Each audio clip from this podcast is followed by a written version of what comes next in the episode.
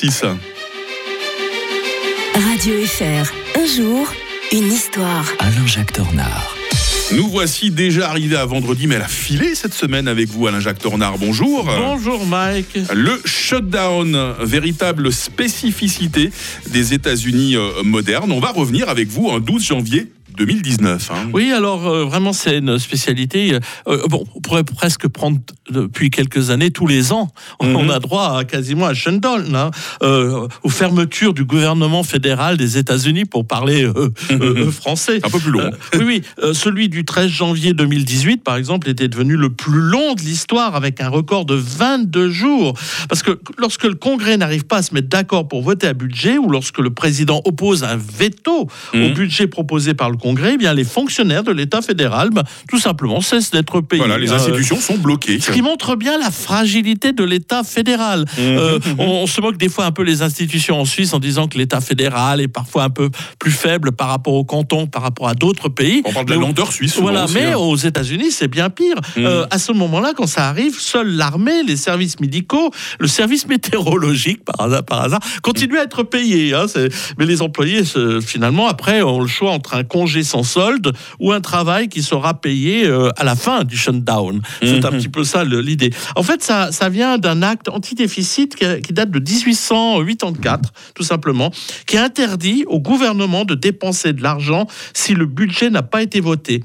Euh, bon, l'avantage est que cela renforce le contre-pouvoir du Congrès face au président. Mais la contrepartie est que le temps de trouver un compromis, ben, toute l'administration mmh. est, est, est immobilisée.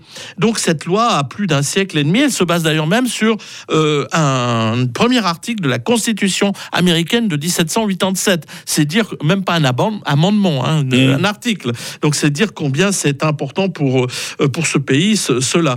Et donc, euh, ben, Malfoy, euh, euh, là on voit qu'à l'heure actuelle, d'ailleurs dans notre propre actualité, euh, on, est, on passe à côté du shutdown parce qu'on on limite le nombre de mille milli milliards qu'on va mettre dans l'administration américaine, et en particulier le parti républicain désire paralyser l'Amérique à ce niveau-là pour faire du tort aux démocrates, au président Biden en particulier, mmh. ce qui fait que c'est très problématique pour Israël, par exemple, et surtout pour l'Ukraine à l'heure actuelle, parce que ben, s'ils ne touchent pas cet argent euh, qui est bloqué, eh bien, ça risque de donner un avantage certain euh, aux, aux, aux, aux Russes.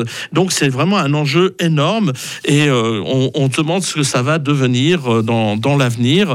Tout le monde a encore en mémoire que sous la présidence de Donald Trump, mmh. les États-Unis avaient connu leur plus long shutdown. C'est celui qu'on évoque là, justement. Ouais. Durant l'hiver deux mille dix-huit deux mille dix-neuf, le P I B du pays avait alors été amputé de plus de trois milliards de dollars. C'est ah donc ouais, une perte même, hein. énorme. Euh, et euh, ma, foi, ma foi, cela risque de se répéter durant les années qui viennent. La naissance de Wikipédia, l'opération euh, Tempête du Désert, ou encore un commentaire de notre historien qui veut des Palestiniens. Voici quelques-uns des sujets que nous traiterons la semaine prochaine avec vous, Alain Jacques Tornare. D'ici là, il est tellement mérité. Je vous souhaite un excellent week-end. Bonne fin de semaine à tous. Et euh, pour la suite de votre matinée, six heures trente-neuf sur Radio Fribourg.